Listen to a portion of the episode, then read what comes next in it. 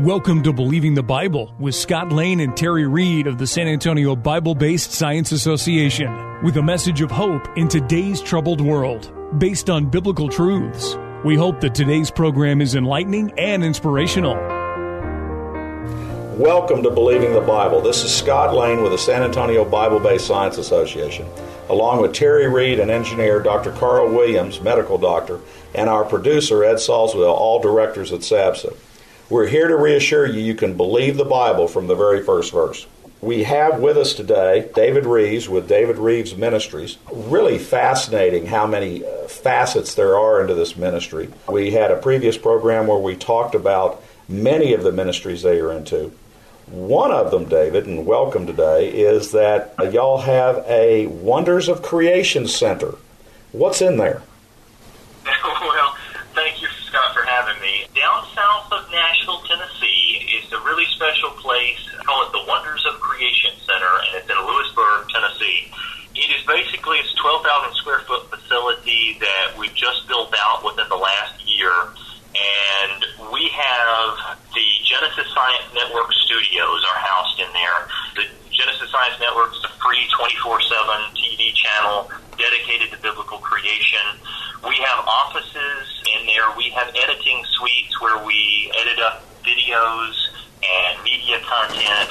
We have, you know, green screen studios and standard studios. We have an event center where we can hold about you know, around 200 people. And we also have a museum, basically. We have a number of displays dedicated to different aspects of creation. So, you know, if, for instance, if you come, you'll see a full-size T-Rex head that was actually modeled by a good friend, Buddy Davis. We have dinosaur footprints. We have a Bible collection on the history and accuracy of the Bible with actual manuscripts and artifacts dating all the way back to the 1100s. We have giant observatory class telescopes. We have exhibits on how special our Earth is. We have exhibits on flood geology and fast fossils and all sorts of things like that. Is that set up for kids as well? Would young people be able to get much out of this?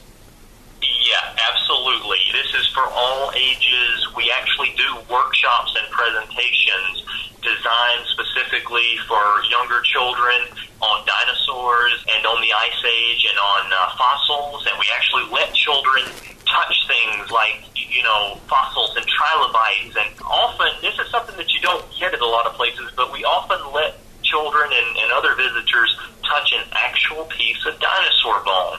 And of course, that's really exciting because uh, one of the more recent discoveries in the scientific community, paleontologists have been breaking open these dinosaur bones that contain soft tissue. I'm talking about proteins, osteocytes, blood vessels, things that just wouldn't exist for 65 million years or more. And yet, that's what our children are being taught. They're told that, you know, over 65 million years ago, the dinosaurs roamed the earth and then they went extinct in a giant meteor strike. Yet, here we find these giant dinosaurs buried in rock layers that were once sediment, mud. They were once buried in a flood, a giant global flood, and some of those bones still contain soft tissue.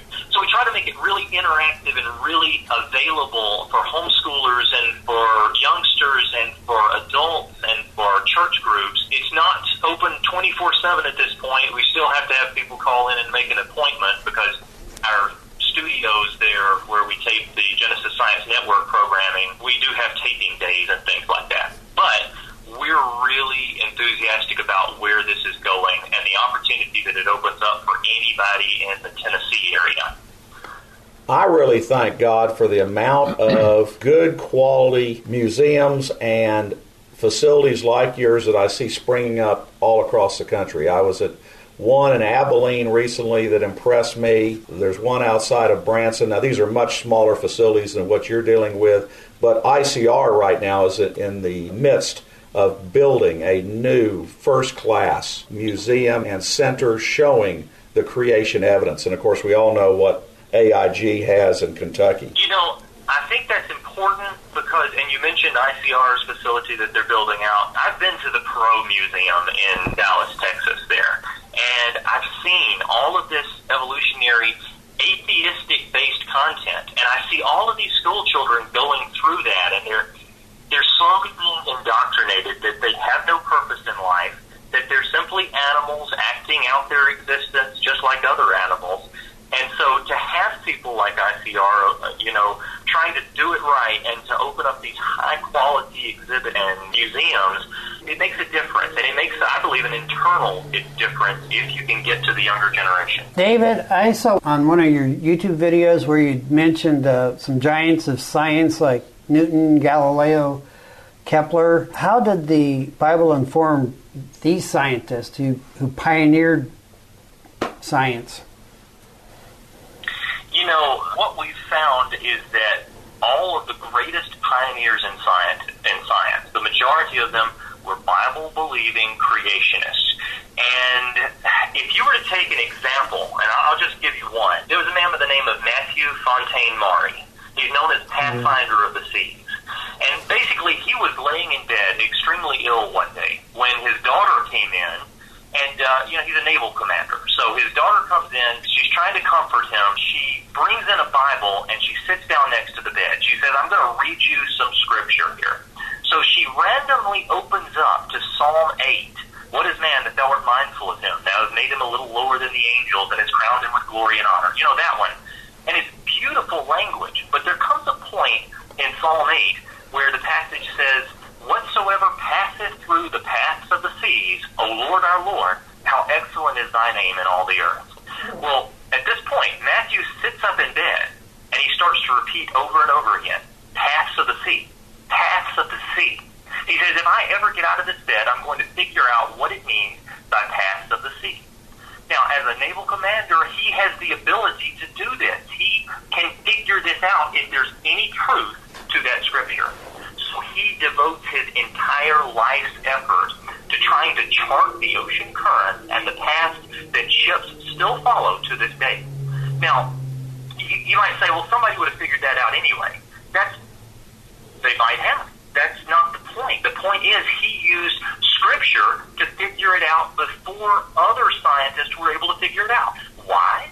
Because he had the Word of God. He had scientific foresight mentioned in the Bible that held the key to some of these new discoveries. And so I love to encourage young people, the next generation of scientists, we need to be studying God's Word and to be reading what it says because we may be able to get a jump start on discovery if we start looking first at what the Bible says.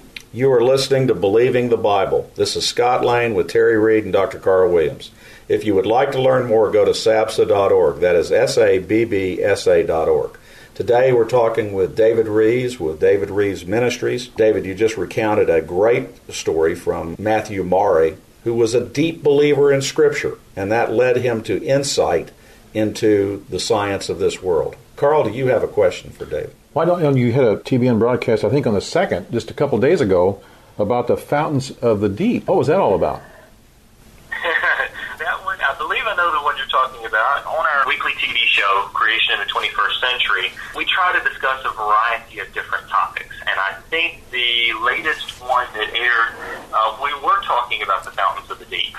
It's mentioned multiple times throughout Scripture. The fountains of the deep were broken up, and tremendous amounts of water and mud and sediment were washed around the earth at the time of Noah's flood. It was a global flood, and that's what the Bible tells us. And it's evidenced by all of these geological layers, sedimentary strata throughout the world. If you go to the Grand Canyon today and you see the layering there, well, that's evidence of a catastrophic flood. And one of the keys to that is by studying those layers and studying exactly how flat they are. Because if you look out in your backyard or you go outside, you're going to see in your average piece of grass, you're going to see a lot of erosional marks. You'll see ditches down by the road. You'll see these little channels and streams that have washed out just from rainwater over the last few years. Yet secular geologists want us to believe that every layer laid around for 500,000, maybe a million years before the next layer was laid on top.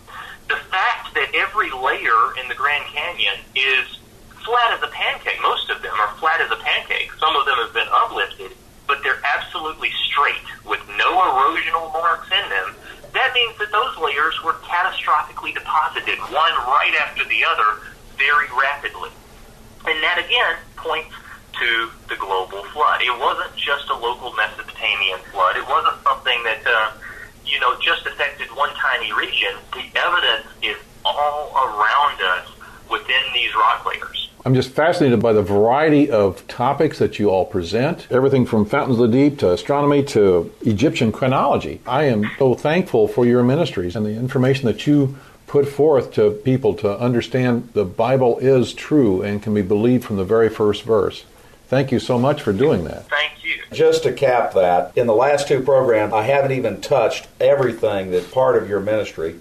You have 230 YouTube videos, which I would recommend. You have a 60 second radio feature called the Genesis Science Minute. I would recommend to people, and we have to close, that they go to davidreevesministry.org just to get a feel for everything that you offer. We thank God for you and thank you, David. Thank you so much for the opportunity, and I look forward to being a part of some future programs.